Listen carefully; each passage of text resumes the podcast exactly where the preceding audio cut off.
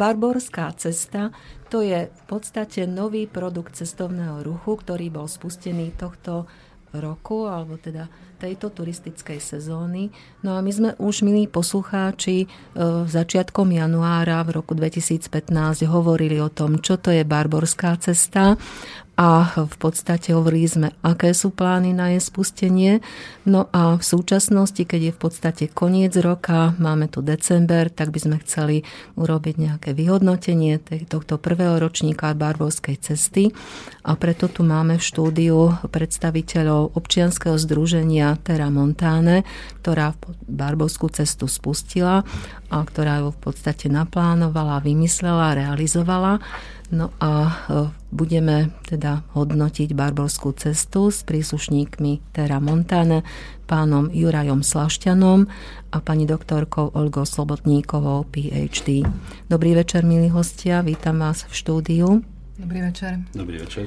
Takisto vítam vás, e, milí poslucháči, a pozývam vás počúvať o tom, čo priniesla Barborská cesta od mikrofónu vás pozdravuje Lubica Grenčíková spoza technického pultu pán Igor. Dobrý večer, prajem. Takže, pán Slašťan, Olinka, ako by ste vy poslucháčom ešte raz pripomenuli, čo je to Barborská cesta? Tak na úvod by som sa chcel poďakovať za pozvanie do vášho štúdia. A tak pre trošku uľahčenie tejto témy by som poslucháčom chcel len pripomenúť, keďže sme e, v slobodnom vysielači, že a tak aj otázku dať do éteru, či viete, že ktoré bolo prvé slobodné povolanie vôbec histórii, hlavne v Európe. Nebudem dlho čakať, kým to uhadnete, ale asi sa viete domnievať, že to bolo baník. Baník ako jeho remeslo alebo povolanie bolo prvým slobodným povolaním. Takže výsady baníka boli už v stredoveku dané a potom sa to tradovalo v tom, že sa hovorilo, že ja som baník, kto je viac. No ale vráťme sa k tejto barborskej ceste. E, tento projekt je v podstate zelený spoznávací turizmus, ktorý je dneska trendom vo svete, že sám s ruksakom si prejde to územie a spozná vlastnými pocitmi históriu a všetky danosti toho územia. Tento projekt vlastne predstavuje ako rozvojový projekt je zameraný na zjednotenie územia stredného Slovenska, ktoré spája nielen história banskej tradície, ale aj jedinečné prírodné a kultúrne pozoruhodnosti, ktoré sa tu nachádzajú v tomto prekrásnom prostredí území Stredného Slovenska. Na tejto ceste má návštevník vlastne možnosť oboznámiť sa s bohatou históriou ťažby a spracovania metalurgických rúd a aj využitia týchto drahých a vzácných kovov.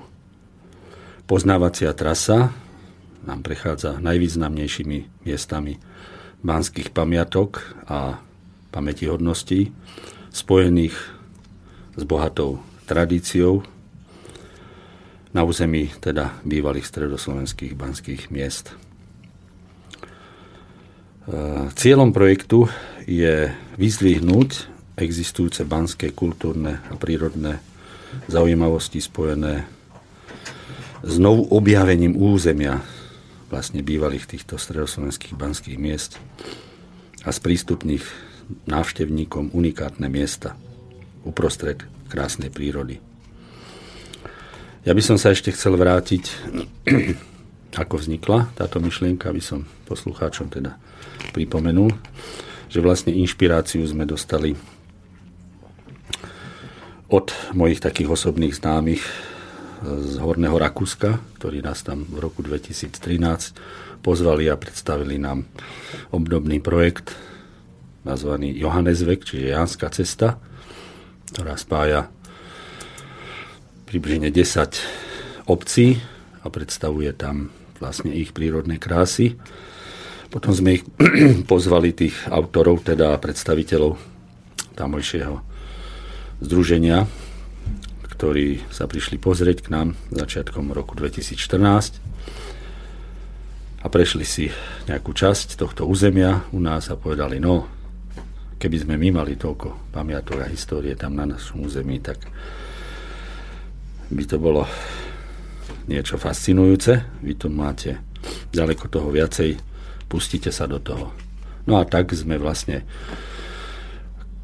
po tých prípravách a rôznych tých, musím pripomenúť, aj obštrukciách s, rôznymi ustanovezňami a inštitúciami docelili to, že 1.5. sme túto cestu otvorili slávnoste za Banskej Bystrici, za Barbakánom pri kostole na nebe vzatia Pany Márie. Tým, že sme to spustili, ľudia postupne sa pridávali a túto trasu teda prešli niektorí celú, niektorí čiastočne. Táto trasa má 9 etáp, 29 zastavení. Prečo koľko 29? kilometrov, koľko kilometrov v podstate áno, obsahuje? Áno. Je to už dnes e, 190 kilometrov, celá, celý ten okruh, preto sme museli na, tý, na tých 9 etáp a 9 dní teda rozdeliť. Ale nemusí každý striktne dodržiavať. Môže si niekde niečo skrátiť, nejakým spôsobom sa môže niekde previesť autobusom alebo nejakým iným prostriedkom, ale keď ju chce celú teda na pešo absolvovať, tak je to 190 km. Má 29 zastavení. Pripomeňme si tie hlavné zastavenia alebo teda miesta, kadiaľ ten putník môže prejsť. Tak ako som spomínal, teda štart, doporučený štart, pretože to je vlastne kruhová cesta, ale doporučený štart je práve symbolicky pri kostole na nebe vzatia Pany Márie. Je to e, zaujímavé tým, že tam je vlastne kaplnka s oltárom svatej Barbory od majstra Pavla z Levoče. Takže doporučujeme každému, aby tam začal pri tejto symbolike. Ešte k tej symbolike, pokiaľ to spomínam tú svatú Barboru, tak vieme, že e, podľa legendy Barbora umrela mučenickou smrťou vo veku 29 rokov a preto je na ceste 29 symbolických zastavení. Pripomínam, že každá uniforma banická musí mať 29. Vtedy je teda tá originálna, keď má 29 gombíkov. Aj tam je to tá symbolika zobrazená na tej banickej uniforme. No a ako som spomínal, Banská Bystrica vedie smerom cez svatý Jakub, zas ako e, kostol teda svatého vysvetený svatému Jakubovi je, je to e, patrom putníkov. Ide cez Španiu dolinu na Staré hory, kde je vlastne prvá etapa, kde končí prvá etapa. Ďalej pokračuje cez e, Harmanec, ešte by som pripomenul, predtým sú piesky, ktoré patrili vola kedy tomu revíru špaňodolínskému. Veľmi zaujímavá oblasť. Ide potom cez Harmanec, pokračuje cez Kordíky. Ďalším zastavením je vlastne ten najvyšší bod tejto cesty, tisíc, vyše 1200 metrov. Je vlastne skalka pri Kremnici. Ďalšia potom etapa ide zo skalky, vedie cez Krahule, stred Európy a tam sa dostávame ďalej do nejakého toho prostredia už kremnického regiónu. Áno, čiže Kremnica, e, to je tiež významné stredoslovenské kráľovské banské mesto, ktoré sa preslávilo v podstate svojim zlatom a razením minci už začias kráľa Karola Roberta z Anžu, ktorý v podstate založil prvú mincovňu, vôbec prvú v Európe, no a razil tie svoje povestné toliare, alebo teda dukáty, alebo aj florény však, ktoré e, patrí v tom čase, teda v 14. storočí, ale aj neskôr k najvýznamnejšej mene práve v Strednej Európe. No a naozaj Kremnica si tento svoj ráz v podstate mincovne udržala v podstate až do dnes, čiže mincovňa pracuje aj dnes a Kremnica je tiež krásnym historickým miestom a mestom, teda, kde sa dá všeličo pekné teda pozrieť. Presne tak, ja ako rodák z Kremnice som hrdý na toto miesto a presne si to pomenovala vlastne po, po tej banickej histórii, ktorá musela byť pred minciarskou, lebo bez, bez vydolovaných kovov sa nám nedajú robiť žiadne mince alebo medaily. Tak vlastne tá Kremnica je dnes veľmi významným mestom vlastne európskeho takého rangu v tom mincovníctve. No a potom ďalej teda z tej Kremnice, tam je teda to, končí ďalšia etapa, tretia. Ďalej pokračujeme cez masív vlastne Kremnických hôr až e, k povodiu Hrona. Tam je hrad Šášov, teda ruina hradu Šášov. A takto sa dostávame, už sme vlastne v Šťavnickom pohorí, sa dostávame do sklených teplíc. Väčšina tých putníkov, je to tak približne polovička cesty, v tých sklených tepliciach si dajú ten relaxík, tam je veľmi zácna voda, ktorá je údajne rozpustené striebro a spája sa až s históriou alebo možno je to história, ale hovorí sa o tom ako legenda, že sa tam v stredoveku liečili aj templári, ktorí boli zranení a že im veľmi rýchlo sa hojili rany. Potom cez Repište pokračuje ďalšia etapa do Banskej šťavnice, Banskú šťavnicu ja si myslím, že nemusíme ako mesto UNESCO, nemusíme až tak detailne opisovať, lebo my kremničania tak trošku závidíme tej šťavnici, že sa dostala do takého povedomia a mnohokrát sme si povedali, že otvorím skriňu alebo ladničku a všade je Banská šťavnica, o Kremnici nič nepočuť. No ale Banská šťavnica je veľmi, veľmi významné mesto, vieme, spojené s históriou vysokej prvej Banickej akadémie vlastne, hlavne z čias Márie Terezie Jozefa II.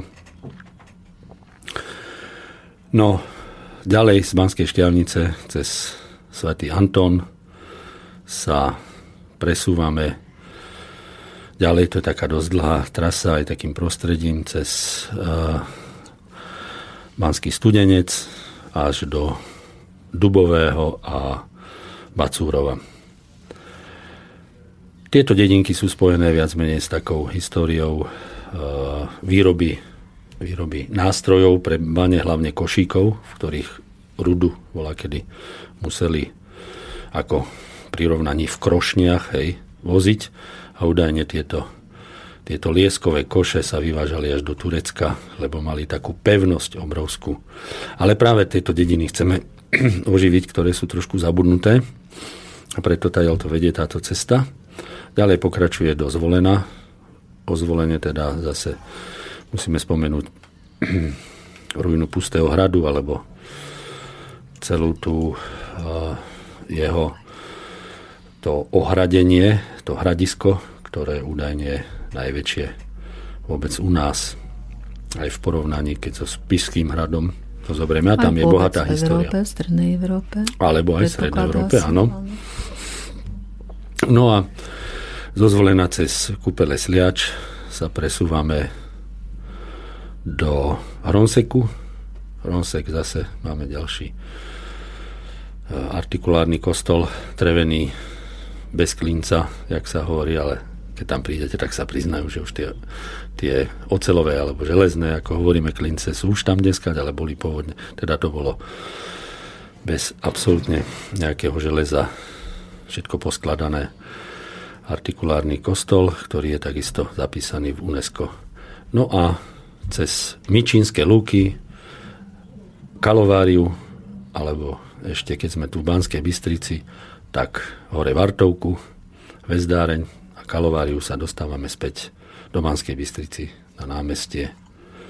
A povedzme, rovno môžeme povedať, že to končí pod, pod uh, hodinovou väžou alebo šikmou väžou Banskej Bystrice. Tak to je tak zhruba popísaná trasa. Čiže koľko dní asi predpokladá v podstate to pre pútnika? No práve som spomínal, je to Bedeker, ktorý sme vydali, je to na tých 9 etáp, čiže mm-hmm. 9 dní. 9 dní. A musí počítať s tým človek, že deň predtým musí prespať. To je ďalšia noc. A potom, keď večer už príde, končí náročnú púť 190 km, tak ďalšiu noc tam má. Takže ono tak, keď príde zo zahraničia niekto, tak to skoro na dvojtyžňovú dovolenku vyzerá. Ja by som chcela ešte zdôrazniť pre všetkým tú filozofiu bábelskej cesty a to je v podstate pútnická cesta. Takže prečo práve ste si zvolili takýto rozmer e, tohto vášho produktu? No, viete, ono, predstaviť svetu toto vzácne územie, ja si myslím, že e, po tej revolúcii ten turistický ruch naberal úplne iné nejaké dimenzie a pokúšali sa rôzne tie lokality predstaviť to svoje územie. Vieme, že vznikli rôzne vinné cesty a rôzneho iného, teda geomontánne parky a tak.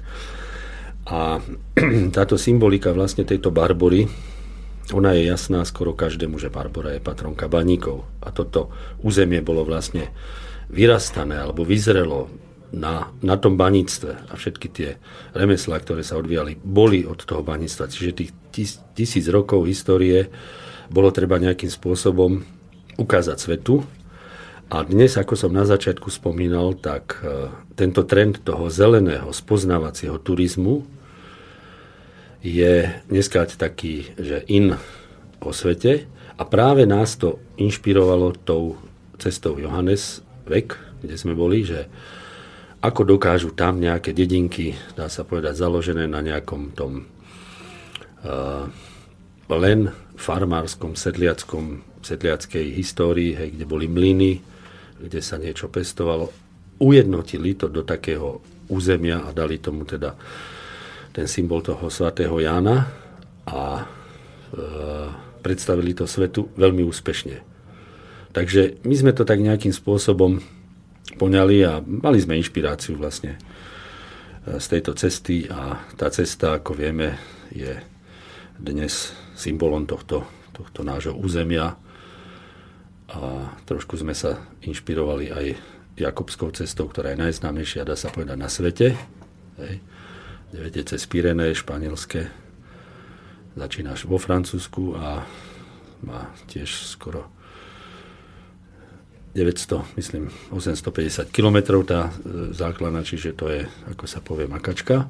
Dosť veľká. No, ľudia si to rôznym spôsobom skracujú a ten trend z tých 90. rokov je obrovský, lebo podľa štatistík začali tam pár tisícok, niekedy v 90. rokoch, keď sa obnovila vlastne tá tradícia toho putníctva, lebo tam je samozrejme o mnoho staršia, tak e, išlo to do miliónov. Dneska sa hovorí, že 2 milióny návštevníkov má Jakubská cesta. Takže ľudia nechcú spoznávať ten kraj len nejakým spôsobom tých zájazdov spoznávacích, ale tú krajinu chcú prežiť. A je to samozrejme dneska aj trendom kvôli zdravému spôsobu života a to všetko nám v podstate prišlo do toho, že sme, že sme sa pustili do tohto projektu. Barborská cesta sa symbolicky spája s menom Svetej Barbory, teda patronky baníkov, ako sme už počuli. V súvislosti so stredoslovenskými banskými mestami v prvej polovici 15. storočia sa však v historickej literatúre spomína aj iná Barbora – kto bola táto žena, sa dozvieme teraz z nahrávky s významnou slovenskou historičkou, vedeckou pracovníčkou Historického ústavu Slovenskej akadémie vied v Bratislave, doktorkou Danielou Dvořákovou, kandidátkou vied. Barbara Celská bola druhou manželkou Žigmunda Luxemburského, uhorského kráľa Česko-rímsko-nemecké. Pardon, ešte raz, teraz som to ja popletla. Barbara Celská bola druhou manželkou Žigmunda Luxemburského, uhorského kráľa, rímsko-nemeckého kráľa, cisára a českého kráľa a po jeho boku sa vlastne stala kráľovnou všetkých týchto krajín. Bola veľmi významnou panovničkou, pretože počas dlhej neprítomnosti svojho manžela de facto samostatne spravovala krajinu niekoľko rokov, dá sa povedať 10 ročí, kedy vlastne vládla v Uhorskom kráľovstve ako jedna z mála žien v našej stredovekej histórii. Pomerne málo o Barbore Celskej hovorí historická literatúra. Prečo je to tak? Alebo skôr teda sa dozvedáme aj na základe možno nejakých neobjektívnych faktov o tom, že bola čiernou kráľovnou? No je to pre mňa až také nepochopiteľné, že takáto významná osobnosť vlastne takmer vôbec e, neprebudila nejaký záujem historikov a stále sa opakovali tie historické stereotypy a tie legendy, ktoré o Barbore vznikli. Takže väčšinou sa stále človek stretával s tými istými, s tými istými hodnoteniami tej kráľovnej. A ja som sa k Barbore Celskej dostala cez Žigmunda Luxemburského a keď som chcela spracovať jej osud, sama som vôbec netušila, že aký bude ten výsledný obraz. Pre mňa samotnú to bolo obrovské prekvapenie, čo, ta, čo tie pramene vlastne ukázali o nej ako o, o človeku, o panovníčke, o, o významnej žene v našich dejinách. V súvislosti so stredoslovenskými banskými mestami zohrala Barbara Celská určite veľmi dôležitú úlohu.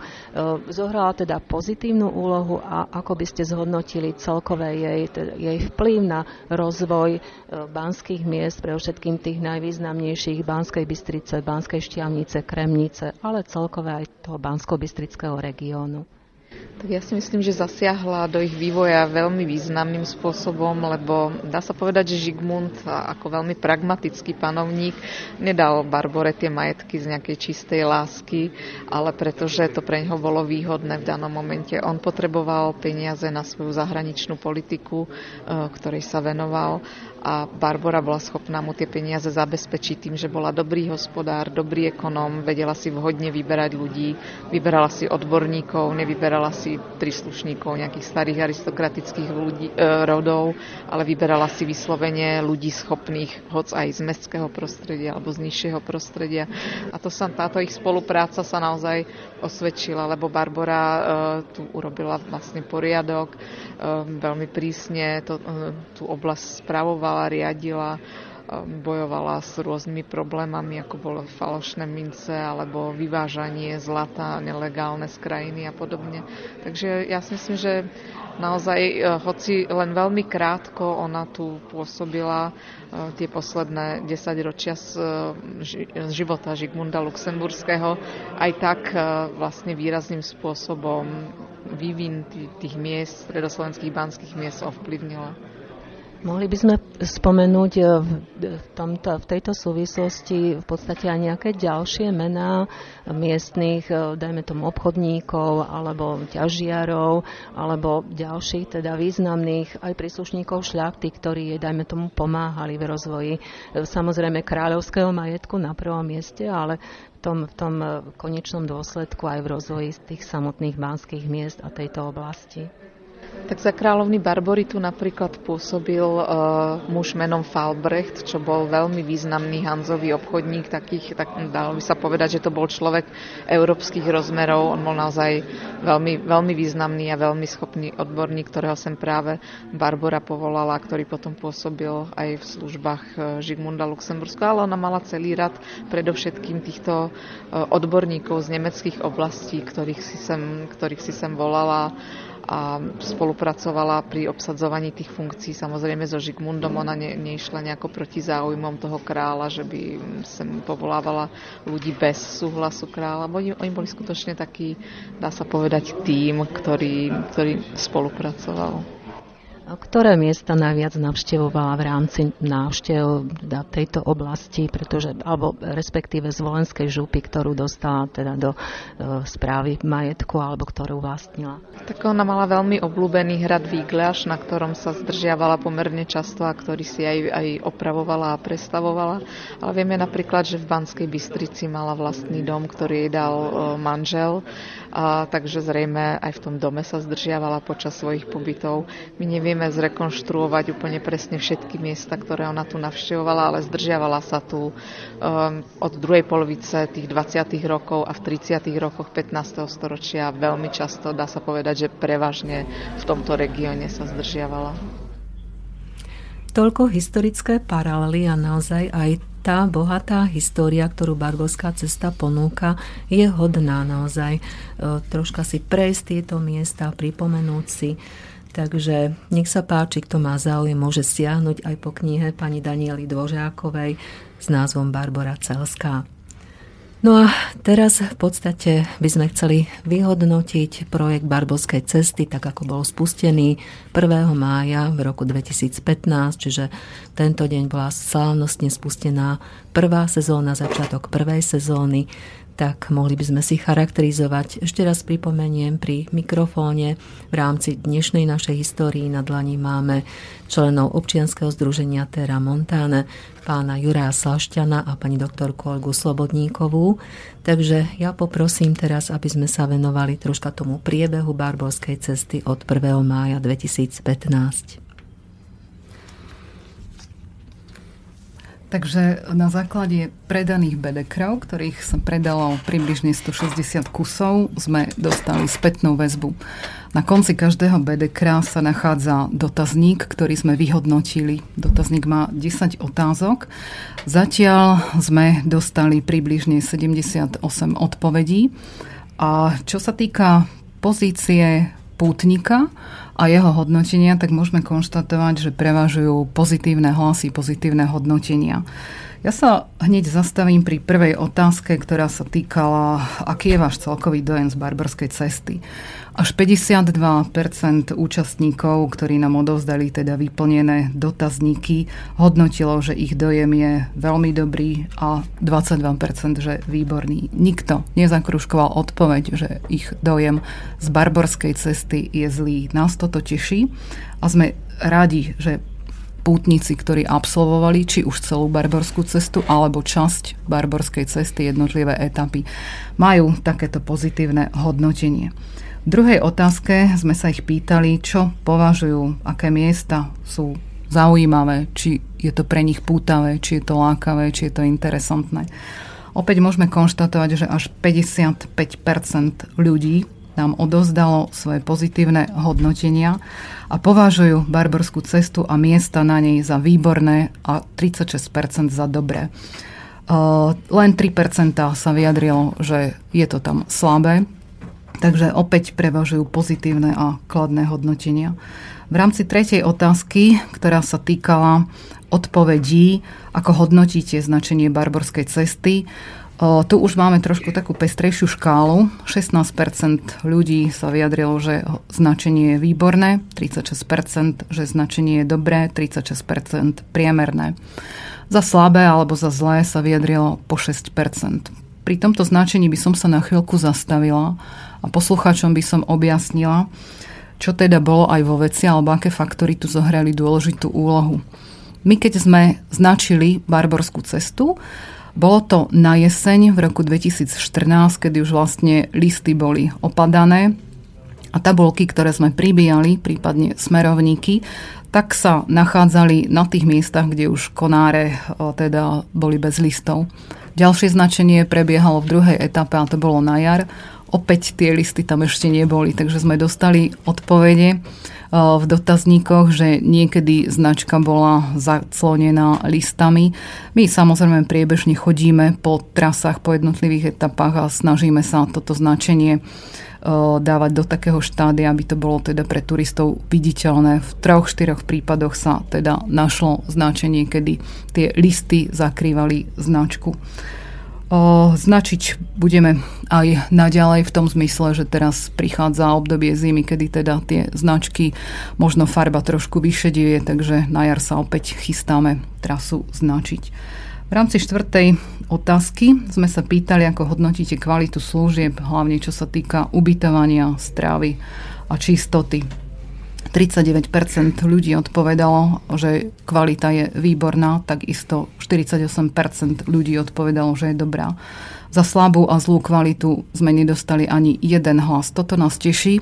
A tu by som tiež chcela pozna- poznamenať, že už aj naši ubytovateľia, poskytovateľia stravovacích služieb, informačných a dopravných služieb nastupujú na ten trend kvality, čo nás teda teší, pretože pútnici, ktorí prichádzajú, neočakávajú len primerané ceny, ale samozrejme očakávajú aj kvalitu, za ktorú si teda zaplatia. Takže sme veľmi radi, že na túto otázku odpovedali prevažne, prevažne pozitívne. V piatej otázke sme sa pýtali, ako hodnotíte ústretovosť obyvateľstva na Barborskej ceste.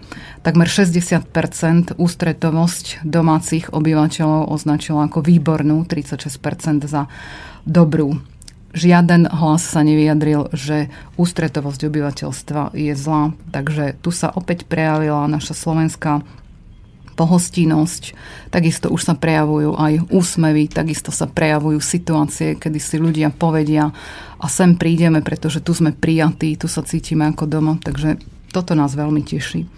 V šiestej otázke sme sa pýtali, či by sa vrátili na barborskú cestu. Takmer 40% odpovedalo, že áno, 29% asi áno. Máme tu aj odpovede, ktoré o, sa vyjadrili ne- v negatívnom zmysle, to znamená, že odpovedali nie, nevrátime sa. Pri týchto odpovediach bola však poznámka, nevrátime sa a konkrétne tam bol udaný aj dôvod. Takže napríklad sme dostali odpoveď, nevrátime sa, pretože taxiky sú tu drahé. Nevrátime sa, pretože obchod jednej nemenovanej dedinke bol otvorený len do 15. hodiny. Tu chcem povedať, že my ako členovia občianskeho združenia nemáme na to páky, aby sme ovplyvnili ceny u taxikárov alebo otvorenie obchodu. Takže toto vlastne vyjadrilo tých 10%, kedy tí ľudia boli teda nespokojní s tým a napísali, že by sa nevrátili. Takže toto boli tie hlavné dôvody. Odporučili by ste známemu absolvovať barborskú cestu? 51% ľudí sa vyjadrilo, že áno. 26% asi áno, takže toto nás takisto veľmi teší. 3% odpovedalo neviem, zvyšok odpovedalo asi nie alebo nie. Uh, tu by som sa tiež zastavila a takisto by som objasnila, prečo odpovedali niektorí, že áno a niektorí odpovedali nie. To, čo ich najviac upútalo, tak bola príroda, boli to pamiatky a boli to, bola to vlastne taká tá história, ako aj prístup ľudí. To, prečo by neodporúčili cestu známemu, to je opäť mimo dosahu nášho občianského združenia, pretože opäť tu išlo o jednotlivé individuálne prípady, kedy boli nespokojní s úrovňou poskytovaných služieb. Napríklad nebolo vychladené pivo. Takže toto je opäť situácia, za ktorú my už nemôžeme. Môžeme akurátne tak odporučiť, že na budúce, keď bude v auguste 37 stupňov a príde tam nejaká skupina putníkov alebo príde tam jednotlivec, aby teda ten daný poskytovateľ služieb stravovacích to pivo vychladil.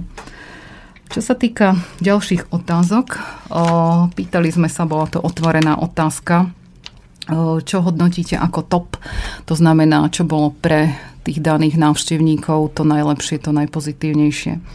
Dostali sme v podstate na jednej úrovni odpovede percentuálne, že naj, najlepšie alebo najkrajšie pre nich bola príroda, potom to boli pamiatky kultúrno-historické, Opäť sa tam vyskytol aj prístup ľudí, čo nás teda veľmi teší, že o, putníci zaznamenávajú a bez toho to ani nemôže fungovať a nemôže to ani existovať, aby neprišli do osobného kontaktu s ľuďmi, či už sú to poskytovateľia služieb, alebo či už sú to ľudia, ktorých stretnú v nejakej obci, v nejakom meste, alebo aj na trase.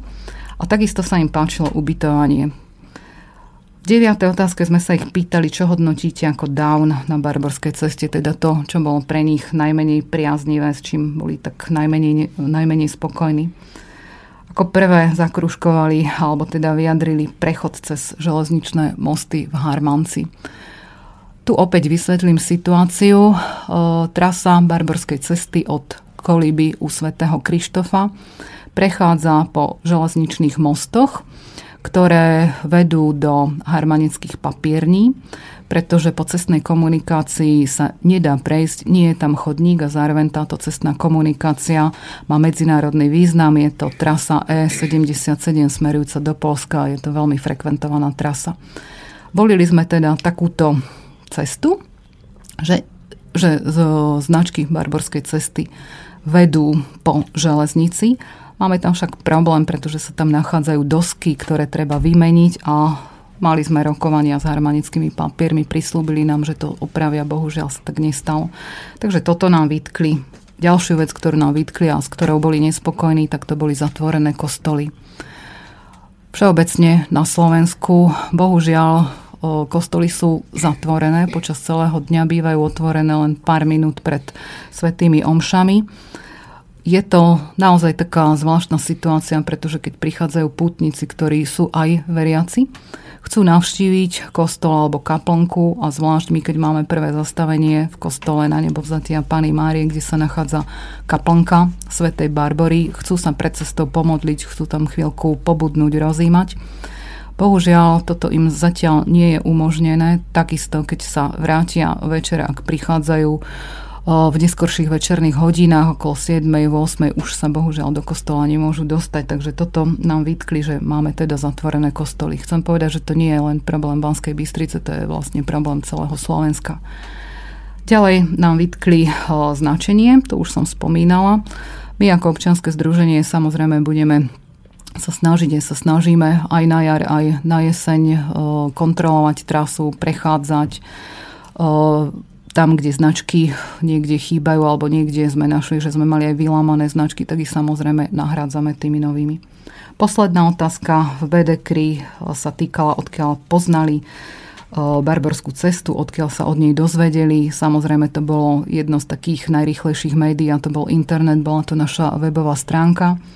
A druhý bod, odkiaľ sa dozvedeli, tak to boli od známych. Čiže tie informácie medzi tými jednotlivými pútnikmi sa šíria, by som povedala, rýchlosťou blesku. Je to prostredníctvom sociálnych médií je to hlavne prostredníctvom toho internetu. Dostávame niekedy aj my otázky priamo na našu webovú stránku, respektíve na náš e-mail, takže my im odpovedáme ako náhle je to v našich možnostiach, väčšinou teda do 24 hodín tú odpoveď dostanú.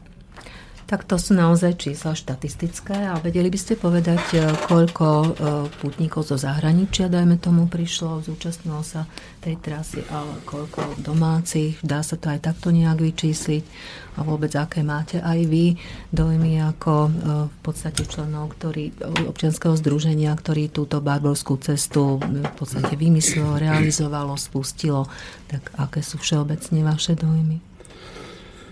Tak tejto otázke by som si dovolil odpovedať. Ja nie som moc ako naklonený štatistikám, lebo e, štatistika sú vždycky čísla, ktoré sa dajú modifikovať. Ale v tomto prípade e, je na tom putníkovi, či on vôbec odovzdá nejaký ten lístok z toho bedekru alebo nie, či prejde celú t- trasu a tak. Ja som to trošku tak z vlastného pocitu videl, že podľa môjho názoru, keďže aj mám v Kremnici nejaké ubytovacie zariadenie, tak uh, viac tých putníkov bolo práve uh, z tých cudzích okolitých štátov ako Slovákov.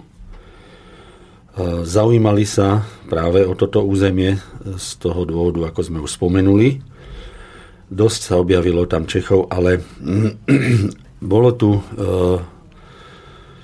mnoho tiež uh, nemeckých, z nemeckých hovoriacich uh, okolitých štátov. Takým, takou skúškou ohňa alebo testom sme prešli koncom augusta, kedy nastúpila, dá sa povedať, taká profesionálna skupina uh, putníkov z Rakúska a tí si ju prešli vlastne celú tú trasu bolo to 28. augusta do 6. septembra. A z toho ten výstup, keď môžem akože povedať ten môj pocit, tak e, bol takisto, ako kolegyňa hovorila, na možná 85-90% pozitívny, lebo sa stretli úplne s inou mentalitou ľudí, s inými krásami, s inými úplne iným poňatím. A tie detaily, že niekde nebolo vychladené pivo a tak, to bolo niekde úplne v pozadí toho všetkého. Z tejto grupy, z tejto partie, ktorá sem prišla, ináč to bolo organizované jednou takou profesionálnou turistickou agentúrou, ktorá sa vlastne špecializuje na, na, na, takéto, na takéto výlety putnické. E, volá sa Weltanschauen e, v Rakúsku. E, bola vedená takým super profesionálnym vodcom, hej, pánom Kajnederom. A po rozhovore s ním teda povedal, že naša vôbec barborská cesta ako taká, aj celý tá, tá filozofia, aj to všetko má obrovskú budúcnosť a e, tieto detské choroby, ktoré máme, ktorá to spomenula aj kolegyňa, nemôžu prekážať v nejakom ďalšom rozvoji. On najviac ocenil vlastne ten, tú, vlastne tú, tú filozofiu toho, o čom to je, o tej symbolike, o tom našom území a to sme sa už zhovárali e, predtým, keď bol prvýkrát e, tento pán Kajneder u nás, že sme veľmi dobrú symboliku, okrem toho, že je to Barbora, tak máme značenie vlastne vo veži, v ktorej bola väznená. A tam sú zobrazené tri okná. Putník si to všimne na každom kroku a my sme túto symboliku vlastne zvolili nielen kvôli tomu, že svet je trojrozmerný, samozrejme z religiózneho hľadiska trojedineného e, Boha, Otec, Syn a Duch Svetý. Ale v tomto prípade, v tom ponímaní má niečo do seba a toto bolo najviac ocenené. A to je tým, že jeden stupeň, jedno okno znamená, že obdivuj tú krásu, ktorú sme dostali z Božej sily. To je prvý stupeň. Druhý stupeň je obdivuj ten um a ten uh, ľudský v podstate uh, ten efekt, ktorý tu zanechal, tú tisícročnú históriu, to už je jedno, či v tých technických alebo iných uh, pamiatkách religióznych, ale hlavne pri tom putovaní je veľmi dôležité, ako to vnímajú putnici, že spoznal si krásy, spoznal si históriu ale pri putovaní spoznávaš, to je ten tretí, sám seba. A to je vlastne tá e, krásna, tá, tá symbolika toho, cestu Barboru do tých troch stupňov toho poznania, že sa dostávame. Ak budete chcieť e, si posluchači akože nejakú ten, nejaký ten e, výstup z toho e, tej dojmy týchto putníkov, z Rakúska, ktorí tu boli, tak to na našej webovej stránke kľudne môžete si pozrieť. Je z toho aj filmový dokument urobený. Sú tam fakt úprimne vyjadrené ich dojmy a nechceme sa chváliť, ale boli veľmi a veľmi pozitívne. Ešte k tomuto by som chcel dať, že ja sa vždycky tak prikláňam k takej tej symbolike, že máme 29, 29 zastavení, čo som aj popísal je to z legendy svatej Barbory, tak pôvodne bolo naplánované, že príde 30 uh, e, putníkov, nakoniec, nakoniec uh, jeden odriekol, tak hovorím, to už uh, je osud, že ich prišlo 29. Takže 29 profesionálnych putníkov otestovalo našu cestu a z toho, ako hovorím, sme mali veľmi dobré dojmy. Spomínali ste vašu webovú stránku, tak môžeme povedať našim poslucháčom, kde by si mohli pozrieť aj video z tejto cesty, aj v podstate dozvedieť sa ďalšie informácie o barborskej ceste. Môžu si to nájsť na našej webovej stránke barborskácesta.com Takisto na sociálnej sieti Facebook, keď si tam dajú teda barborskú cestu, tak im všetko vidia. Všetky dokumenty, trasy, absolútne celú tú filozofiu sa môžu dozvedieť cez tieto médiá. Vy ste v podstate minulý týždeň 3. decembra vyhodnotili aj takto štatisticky to prvé spustenie teda prvej sezóny Barbolskej cesty. No a ja sa teraz chcem opýtať, čo by ste chceli zlepšiť, prípadne modifikovať? Čo plánujete urobiť pre ďalšiu propagáciu Barbolskej cesty doma, ale aj v zahraničí? Takisto pre informovanosť pútnikov, zlepšenie informovanosti, alebo aj spolupráce so samozprávami, či podporu zapojenosti ďalších subjektov v rámci Barbovskej cesty. No práve teraz, eh, ako ste mi dali vietor do eh, mojich plachiet, my máme obrovské rezervy v spolupráci so samozprávami a subjektmi, ktoré sú, dá sa povedať, verejnými subjektmi. V porovnaní napríklad e, s Rakúšanmi je to e, mizivé percento, ako sa zapojila do toho, do toho samozpráva. E, tá podpora je taká rozpačitá, keď sme prišli s touto myšlienkou prvýkrát už 2013. Sme pozývali starostov tohto zaujímavého územia, aby sa išli pozrieť, ako to tam funguje. Už tam neboli veľmi ochotní sa ísť na to pozrieť, ale ktorí boli, tak povedali, výborne, tu to funguje v tom Rakúsku. Všetci sú do toho zapojení, každá jedna samozpráva je zapojená, ale u nás je to trošku takým mm, e, našim folklórom, že keď niekto príde s nejakou myšlienkou, tak e, predstavitelia samozprávy hľadajú za tým niečo, nejaký figel. Čo zase ide niekto niečo vymýšľať nám tu a e, čo z toho bude niekto mať. No, asi musíme presvedčiť naše samozprávy dlhodobejšie, že toto nie je len trendom, z ktorého nejaké občianske združenie by mohlo mať nejak, nejaký výstup, nejaké, nejaký efekt. Ale to je hlavne o tom, aby práve tie, ten vidiek, dá sa povedať, ktorý sa nachádza, tí ľudia, ktorí sú na tej trase, aby mali z toho oni profit. Takto to vidia vonku, keď niekto príde s takouto myšlienkou. A my sme to videli eh, v tom Rakúsku, ako napríklad ruina hradu, kde len takí ojedinelí návštevníci išli občas pozrieť a nič tam nebolo.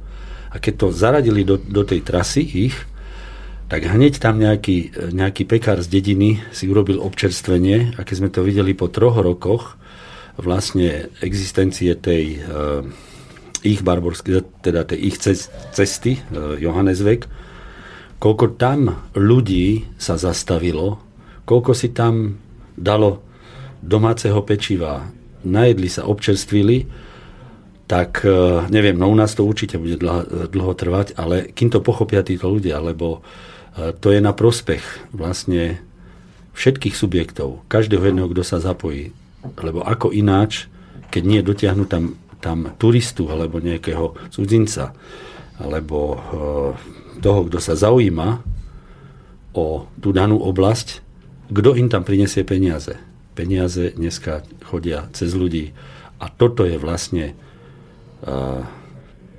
tá filozofia. Oživme to, ukážme svetu, a majme z toho prospech. No a v tomto máme trošku rezervy, ale verím tomu, že aj u nás sa to postupne dostane do toho povedomia. Aj v samozprávach, aj tých ľudí, ktorí sa nachádzajú na tej trati a zobudíme, zobudíme a sa to určitým spôsobom dostane, ako sa hovorí, pod kožu týmto ľuďom. Takže v tomto máme ešte obrovské rezervy. Tu musíme veľa pracovať.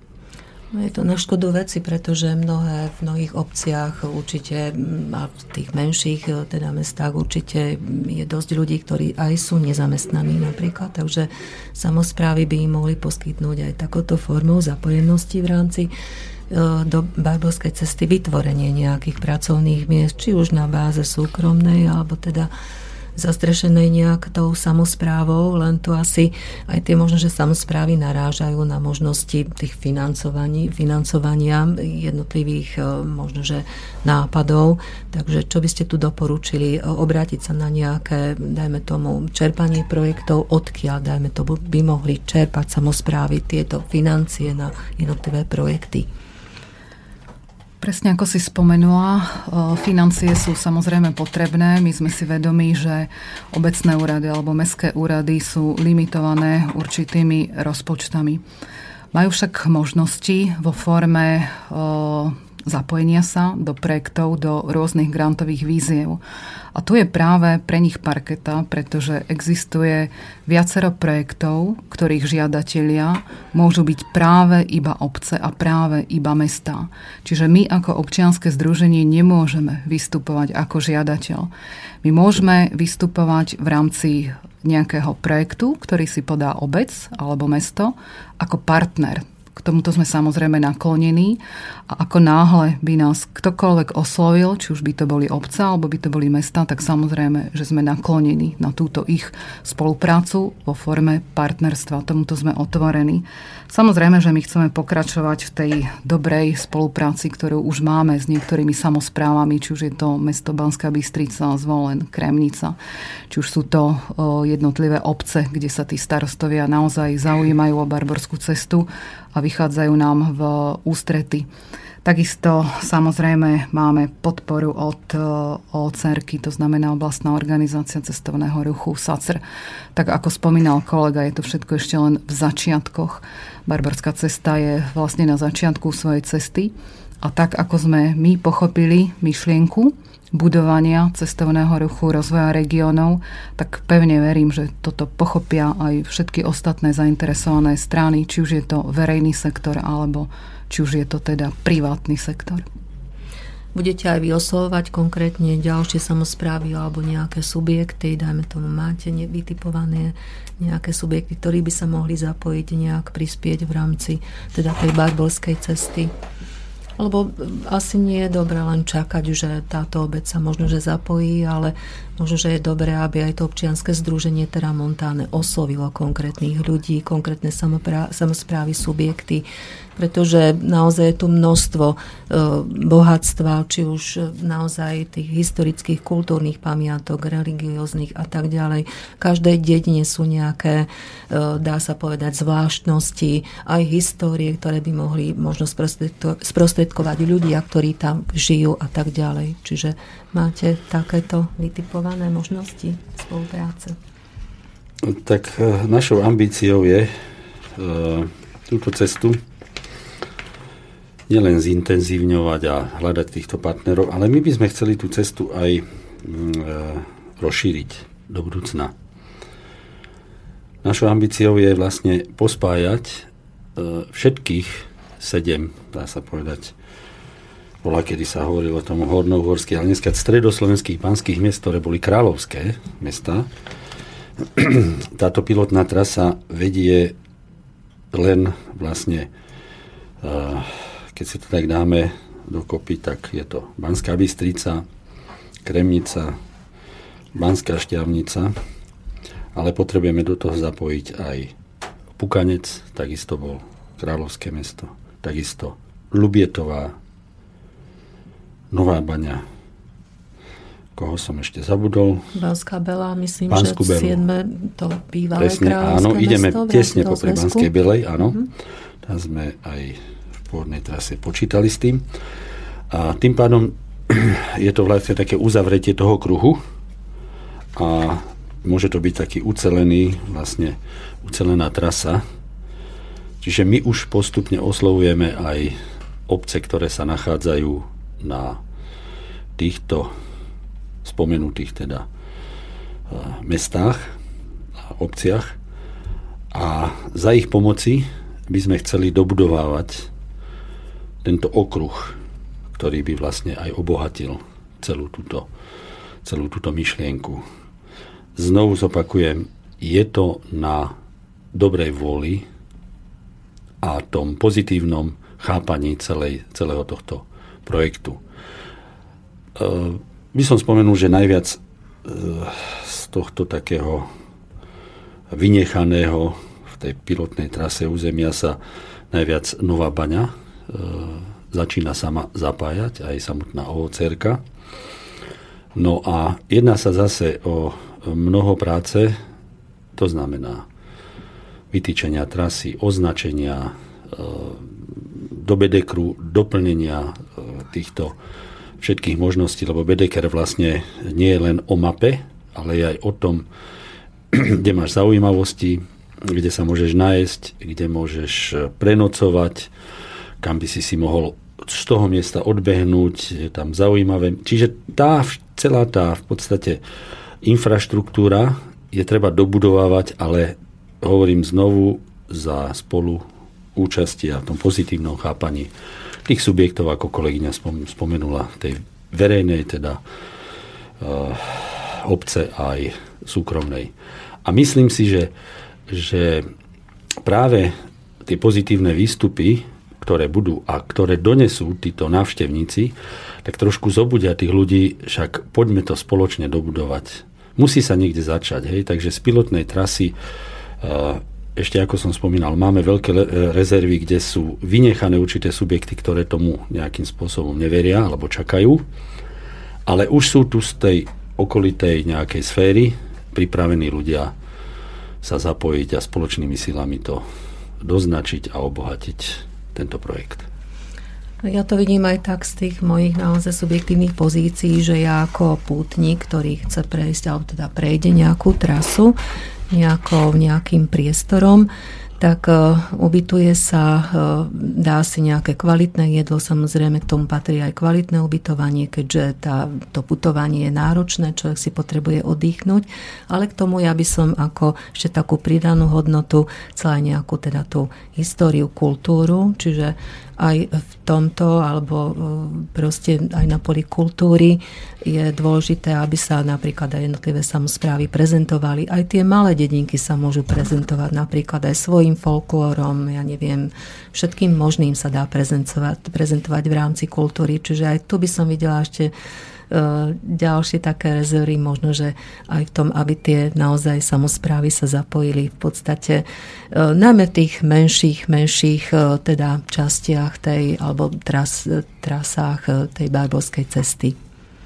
Samozrejme vytvárame priestor pre takúto spoluprácu je možné e, dať na našu webovú stránku a už vlastne tam aj máme informácie o tom, čo sa deje v jednotlivých mestách, hlavne teda v mestách.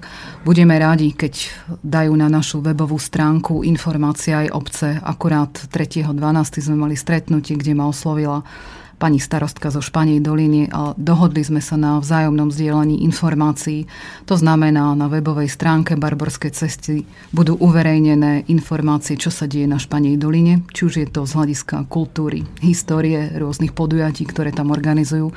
A na druhej strane, na webovej stránke Španej doliny budú informácie o Barborskej ceste keď nás oslovia iné obce, že by chceli mať samozrejme informácie o tom, aké podujatia, čo sa tam u nich deje, tak sme tomu otvorení.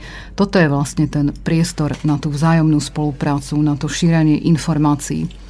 Pretože putníci sú taká špecifická skupina ľudí, ktorí si medzi sebou odovzdávajú predovšetkým prostredníctvom sociálnych sietí, internetu a e-mailov informácie, čo všetko zažili, ako tam bolo na akom podujati sa oni zúčastnili, čo, ich tam bolo, čo, čo tam bolo pre nich zaujímavé, čo tam bolo pre nich lákavé a dávajú odporúčania jeden druhému.